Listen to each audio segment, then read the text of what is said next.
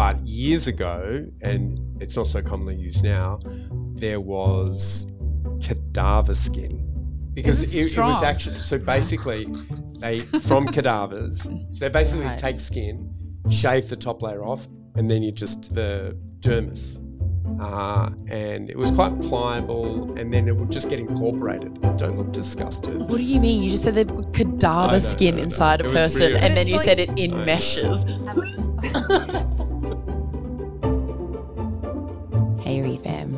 My name's Kate, and welcome back to Keeping It Real, the podcast demystifying plastic surgery jargon.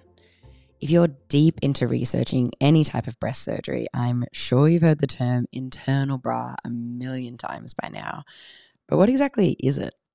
On this app, Kim and Richard tell us what's really involved in an internal bra, whether everybody gets one in surgery or if some people need it more than others. And in a real twist, we start talking about cadaver skins. Anyway, it'll make sense by the end, I promise. Alrighty, so internal bra is something we have talked about a little bit um, across all of our different surgeries, but I guess just without getting too technical, I I'm aware it's kind of like a, some different steps. What exactly is an internal bra? So uh, it's it's a suture that we use in a in a breast in any breast surgery. I use it so either breast implant or breast reduction, um, where you somehow um, create or fixate where um, the in the underwire would say sit for uh, in a bra when you're wearing a bra. Uh, so for a standard case, that would be a, a, a suture that I'd run uh, along the inferior pole where the uh, where uh, an underwire would sit. So it's it's just stitching. Is that a suture? Yeah, it's a suture. In, in simple cases, it would be a suture. Okay, cool. I also I also use that term sometimes if um, you want to change the pocket a little bit. So me, uh, like I'd call it a medial or a lateral Mhm. internal bra. So if someone, for example, has had implants that sit too wide or too close to the middle, then you can close the pocket and use the same sort of suture to reduce the space. And So you mean like like the cleavage in the middle, like reducing that? Yeah. gap. So if Okay. if the implants touch in the middle, for example, which is called Mm-hmm. symastia, um, so you want to separate those, and so the the way to do that is to make that suture not just where your wire would be um, from the bra, but Oh, along like a the inside higher. to yeah. To, Oh, okay. To keep them apart. And can you do it like outside as well? Correct. I did, I did that today. So I had a patient who she had a capsular contracture and it had pushed the implant up and to the side. And so I ran a, a line of stitches along the side to close that part of the pocket off, which will then help medialize the implant and give better cleavage. It's super. It's super powerful. Like Yeah. you, you see immediately from the outside, like that, Mm. The line that you've created by doing that. So why why do you use an internal bra? to support. So when you're suturing uh, any operations that we do, um, if you're relying purely on the skin for the shape and the position, um, then it's not going to work. So you want internal sutures, um, and it's just got a catchy um, phrase to it, I think. But we do kind of a similar sort of thing in a way in a tummy tuck as well, um, where you're stitching the deep layer and um, making that um, a lot more stable and a lot more supportive. So I think support is kind of the, Mm. the bottom line for that. So you are supporting that lower fold of the breast from that and cre- helping create the shape that you want. Right. Are there people that need it more than other people? Like if they have like weaker skin quality or Uh, yeah. Def- Honestly. definitely the. I mean, I do it in all breast reduction patients because I find once you make that lower incision, that skin gets becomes very mobile, uh, and so, but particularly the massive weight loss patients because all of those ligaments have been really stretched. The ones that sort of connect the skin down onto the deeper tissues, oh, so that okay. gets really mobile in patients Yeah. who've lost a lot of weight. Um, Oh, so that's so interesting. So more than just like the skin stretching. Yeah. Like So as soon as you the make that. Yeah, cut. everything's stre- being stretched internally. Yeah. As soon as you make that cut, you can basically pull that fold almost not quite down to their belly button, but you can pull it a long, long way. Oh, okay. I think in older patients as well. So where when you're and you can ass- when you're assessing them at their consult, and I, I describe it to the patients as they've got a really long torso, and so Yeah. that the fold is actually naturally dropped over time as well, and so the breast looks even lower because it's Yeah. starting from a lower point, and some of that you can improve to a degree, but I think in some of those older patients you Mm. s- I think sometimes I just accept where it's at, maybe lift it up. You know, yeah, because it might look a bit weird as well if it's Yeah, and high. like in the folders, it's not in a fixed point in every single patient. So Yeah. some some people have a shorter torso and their fold naturally is higher, yeah. and some it's naturally lower. And you know, when we were taught, I guess, you know, fix the fold or fix the nipple Mm. relating to the fold, which is like the middle of the arm, but it- yeah. it's not people aren't standard shape so and you know from yourself and from friends some, some people have long legs and a shorter body it's the same thing like some people have a longer top half of their body and Yeah. um So when, when we were training, people used to set the nipple distance like a variety, like a v- variation, but somewhere between 19 and 21 centimeters from the sternal notch. So Ah. people just used to literally get a tape measure and measure whatever your measure was, Yeah, 20 yeah. centimeters, and mark that's where the nipple would be. Um, But it doesn't take into account where the fold is because Yeah. 20 centimeters might be good for someone whose fold is maybe four centimeters below that.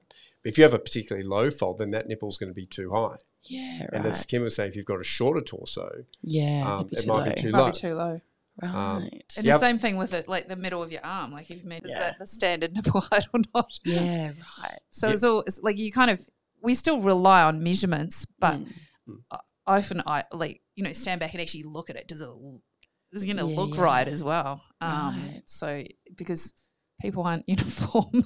Yeah, Yeah. yeah, no, I position it relative to where the fold is. yeah. Mm. Uh, so, I mean, whatever the length is from the sternal notch, I don't really care because I mean, if they're tall, it's going to be different if, if they're short. Mm. The other time where an internal bra is really important is a mummy makeover when you're doing Mm-hmm. a tummy tuck. Because in a tummy tuck, you're pulling the skin down. So you want to fix that point. Oh. Otherwise, your tummy tuck will pull, pull your, lo- your inframammary fold down. Yeah, pulling it down. right. which is what I did today.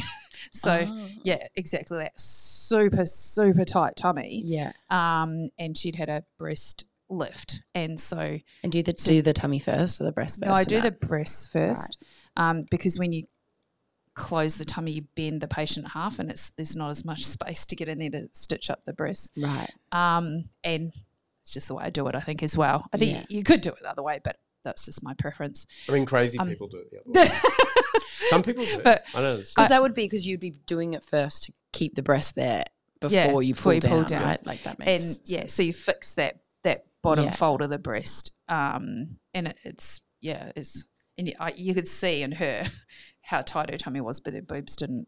The boobs didn't Oh. move when you close the tummy. But for implants, uh, is is the I guess whatever. s- Also, so it doesn't move, but to stop that kind of implant coming out the bottom. A little bit, uh, but but uh, bottoming out is more the breast or the implant falling below the fold. So the it's not usually so much a Right, right. problem of the fold. Mm-hmm. Um, that said, um, it, it it can be a combination. I've certainly had cases where I've I've then uh, you can see where the incision is where some the previous surgeons put the implant in, Mm-hmm. and you got implant sitting below that, Mm-hmm. um, and then you refix that, and so then your fold is below your scar. So your scar is sitting on the undersurface of your uh, breast, Yeah. as opposed to in the fold, and then you reset that uh, inframammary fold with Right. an internal bra stitch. Right, right, right. Yeah, and I think I think there's a combo of error in the initial technique. So if you Mm. if you violate that fold too much and then don't recreate it, Mm. then yeah, it's es- essentially just one big space where the implant can can Oh, go got down with you. gravity.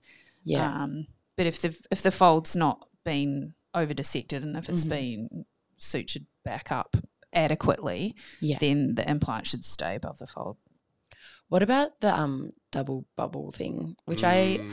you for one of your lives sent me one like that another surgeon had done. Right. um, and Of like course. How, and how you fixed it. And I was like, God, that is weird. And then today I just saw so many, and I was like, what causes Yeah. that?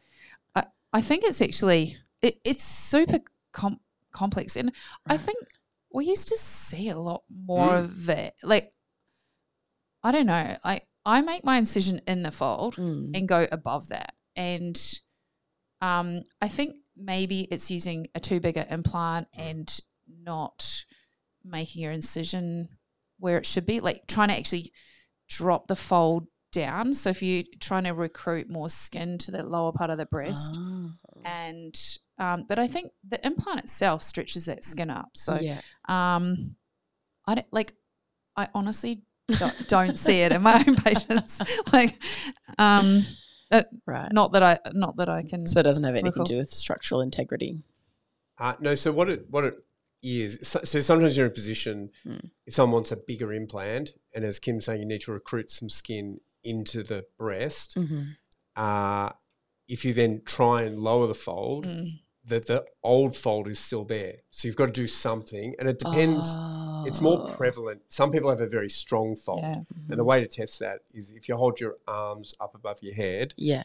Uh, if you've got a very strong fold, there, there'll still be a fold. Oh. if you've got okay. a soft fold, it just like effaces and there's nothing. Right, right, right. And so in those patients, you can kind of do whatever you want. You can put the fold wherever, it doesn't matter. yeah. But in the patients who've sort of got a stronger um, pre-existing uh, inframammary fold and you need Mhm. to Yeah. lower it because they want a bigger implant, then you've got to do something to that old fold. Otherwise, it stays there as the crease. And that's what the double bubble is. So the double Oh, bubble, okay. first bubble is the Yeah. old breast, and you'll see the line of what would have been the inframammary fold and then the implant has gone below because it's stretched some skin up from the abdomen. Mm. And so there are a few things you can do. Internally, you can sort of release it. Mhm. You just can't often feel a bit of a band. And then in uh, cases where the fold is stronger, I'll fat graft it Uh-huh. or um, sort of go just under the skin and sort of break it up a bit. Mm. because the fold is an actual it's an anatomical landmark and Yeah, there's right. um, a friend and colleague of mine in sydney that actually did her phd Mm. on the fibers that create that fold but and also the the um, gluteal crease so the fold at the bottom of your bum and i, th- Yeah. I think they're quite similar Fascinating Um, PhD. yeah, Yeah. Uh, she didn't do it on real people Gotcha. she did it in a Oh. lab, um, but on like proper anatomical dis- Oh, right, right, right. dissection. Um, and yeah, she studied lots and lots and lots of cadavers, I think. And there, there are actual fibers that can be identified if you, you know, like we're not going looking for them when we're Yeah, doing surgery, um, but that's that's what's there, and and that's what we were talking about. That gap. Condensations, I think. Oh, well done, Richard's read the paper. I genuinely Very don't doubt well that. read. um, and and that's what uh, it gets stretched up over time with age and also with their the weight gain and weight loss. So um, Right. yeah, Cool. Interesting. eh? a more complex area than you may uh, Yeah. initially imagine. So does an internal bra mean that you don't need to wear an actual bra? Totally. Hence the think- internal yeah. nature of it.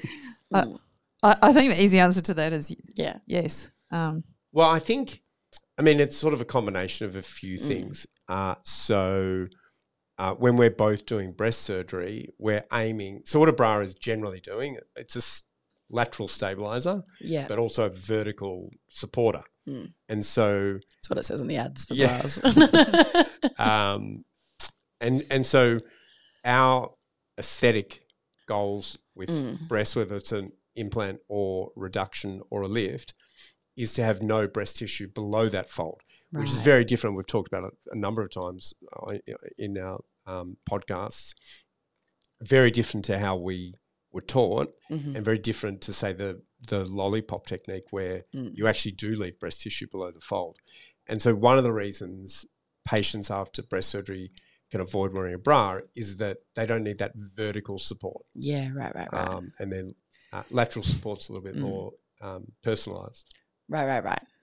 and Gotcha. yeah, and it's not they're not needing a wire in particular. Yeah. So if they just want to wear a little bralette or something, then Yeah. something nice. And and I think I don't know, urban myth that if you didn't have a good bra fitted at a young age and you didn't Mm. sleep in your bra, that you that's why your boobs are saggy. But yeah, normally right, right, right. gra- gravity on big breasts is kind of going to win yeah, anyway. So and th- and um, this might be slightly diver- diverging, um, but I had a patient the other day who was double D E and wanting a breast lift on its own, and I'm like, Mm. like you can have that operation, but you've still got very heavy, very large breasts. Mhm. Um, you're going to get an excellent result for a very short period of time before they revert back to where they were. So you've got to balance up, you know, having major surgery, having extra scars on your breast, and then the weight right. that's going to pull them down. So, you know, if she wants to keep them up a bit longer wearing a bra, but but really the nature of what you're leaving behind is going to change that a bit. Yeah, right. So is an internal bra permanent? Well, the suture generally, and Mm-hmm. there are more complicated cases which we'll talk about shortly. Yeah. Uh, the suture that I use is not permanent, but it lasts quite a fair time. Maybe, Yeah. Uh, I think maybe three months. Mm-hmm. Um, but then that gets replaced with scar tissue, which is then permanent. Oh, So sometimes when you go back in for Yeah. whatever reason, so if I've done a breast lift and I'm planning a two stage uh, augmentation mastopexy and I've Mm-hmm. done the mastopexy and you're going back, you do see that sort of scar tissue at the inframammary fold when you're going back in, right, it's left over. And that's usually six months after. and then that keeps it there. yeah. Mm. Yeah, the patient's the the suture disappears, but the scar is permanent. Same with a muscle repair from a tummy tuck. I Oh. only use absorbable sutures for that. So then they'd have just And like a ziggy zaggy scar Well, it'll, the next it time just you cut them open. it sort of just sticks back together. right. Um, so it's yeah, once it's once it heals, it's healed and Mm. it's there. It kind of it reverts back to what it was before they'd had kids. right. Crazy. You need to Bodies are pretty theatre amazing. More. Yeah. Well, I mean, I knew I saw all of that bit. I, I need to go back to theatre when you cut somebody open again after they've had the surgery, and I can Maybe see we the can scar do it. tissue. Maybe we can do another podcast on that. Yeah, yeah. No, I need to go to the labs with cadavers. Yeah. That's where the good stuff is. You're gonna be able to do the surgery on your own soon. Yeah, I'm She has trying. been. I thought. Yeah, yeah. That's all good, right? Yeah, yeah. Just in the yeah, background. yeah. Um, can you? So in that three months when it's ki- when the stitches are there, can patients feel it at all, or kind of like like I mean that applies for kind of any sutures. Like in that healing process, can are they aware of it? Not really, not for the breast. Mm-hmm. Thinner patients uh, for a tummy tuck Mm-hmm. do feel it. Ah, You feel they often feel a ridge, so they'll describe a Ah, ridge. right. Um, and and sometimes you sort of do. You don't see it, but if you push down, you you will feel it because the scar tissue. Even I mean, I use a permanent suture, but Mm. you don't see that suture. Mm-hmm. Um, but um, even when you go back in, it's, Mhm. it's still embedded in the scar.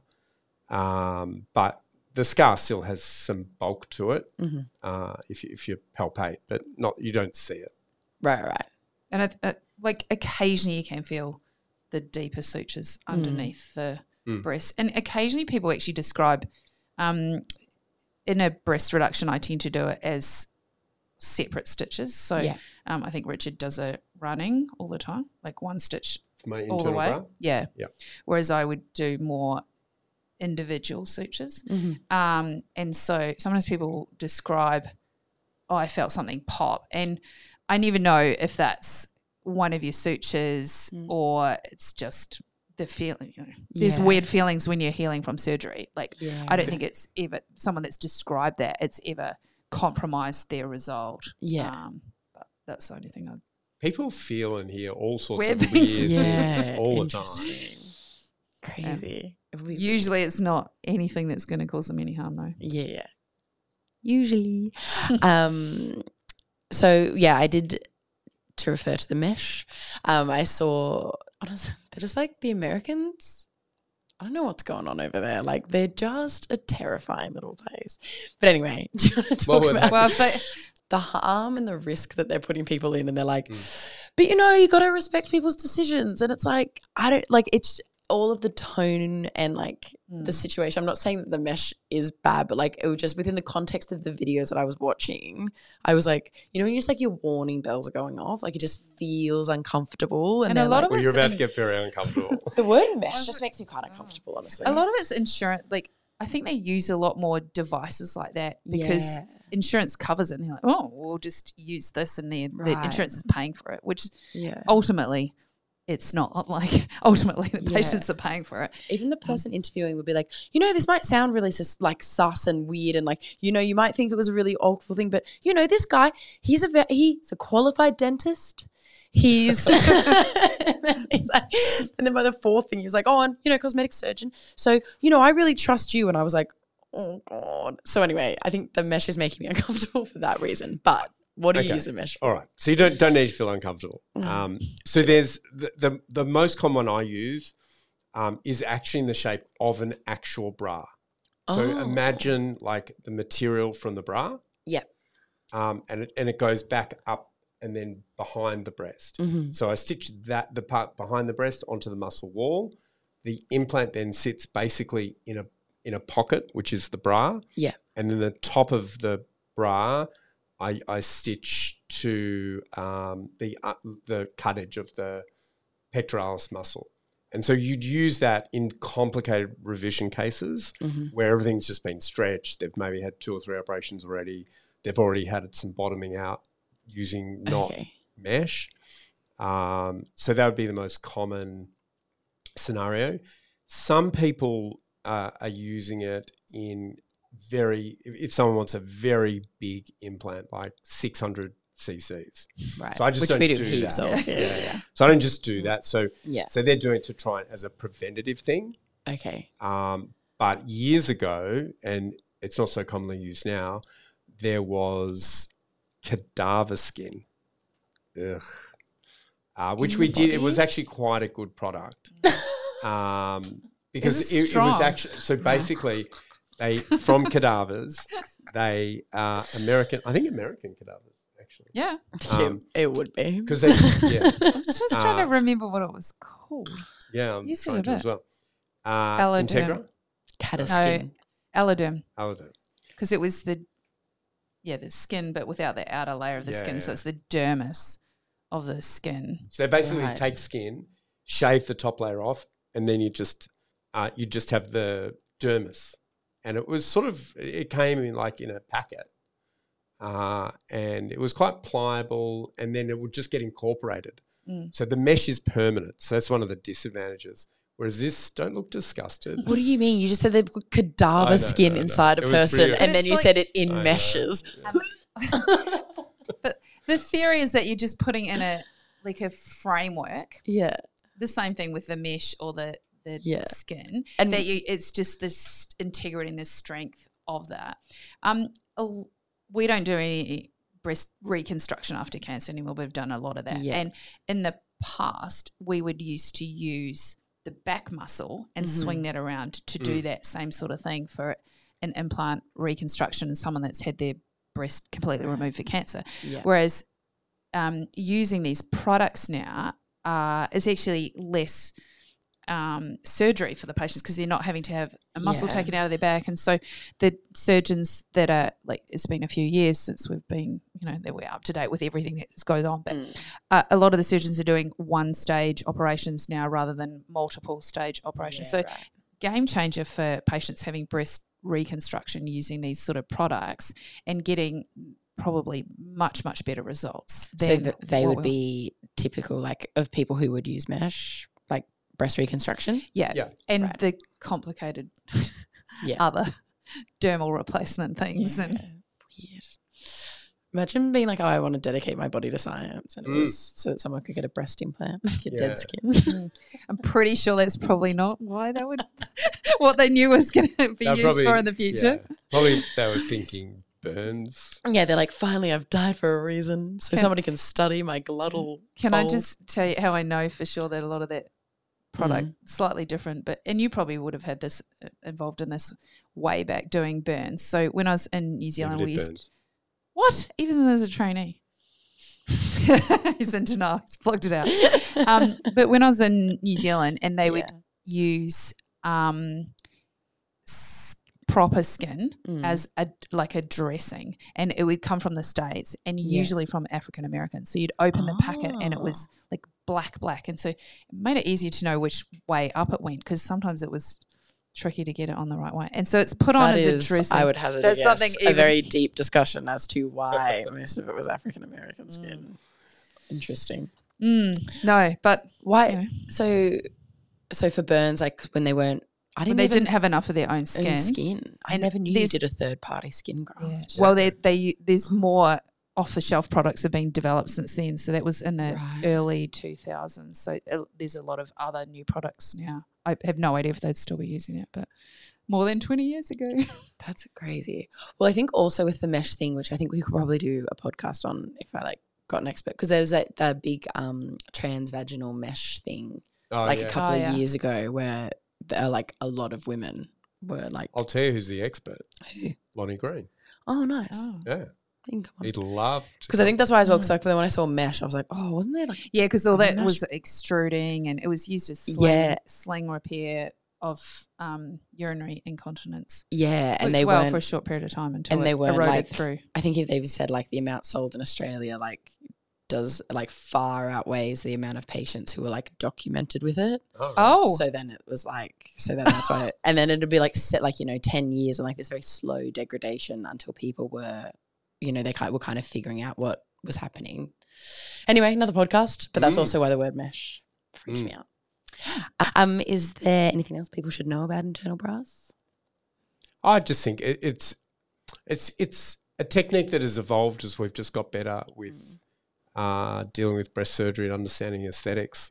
So, you know, it wasn't something anybody ever spoke about you know, Mm. ten years ago, and um, now I think, um, I- like a lot of surgeons. Uh, a lot of the ideas about it have actually come from surgeons in Australia. Yeah, right. Um, and, it, and, it, and it is a bit of a transfer of things that we did do when we were doing reconstructive surgery. And, and that's why, you know, we're always talking about training. Yeah. That's why there's such a crossover between the reconstructive work and the aesthetic work. So a lot of what we learn when we're doing reconstruction, we're starting with nothing, Mm. um, is then applicable when we're doing cosmetic surgery. Yeah. So, um, yeah, no, it's all, all good fun.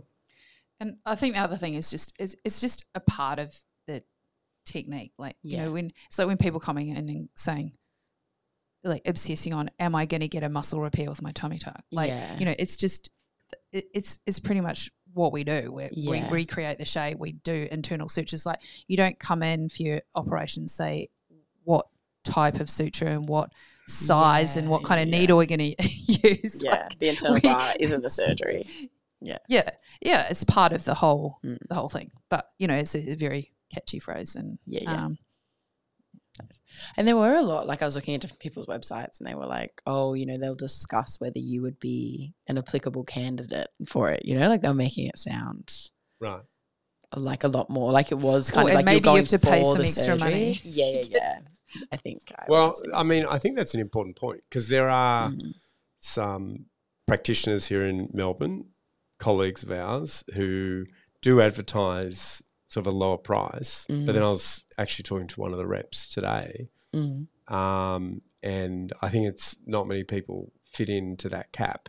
yeah, like they'll add right. suddenly add a you know this vari- variation, yeah, that yeah. variation. as you always say, it's like, oh, oh, do you want it stitched up, and do you want it, do you want it dressing as well? Do you want to swipe the blood off? There'll be a charge for that, sir. yeah, right. If you liked this episode of Keeping It Real, please like and subscribe wherever you get your podcasts. And while you're there, why don't you have a flick through our past episodes?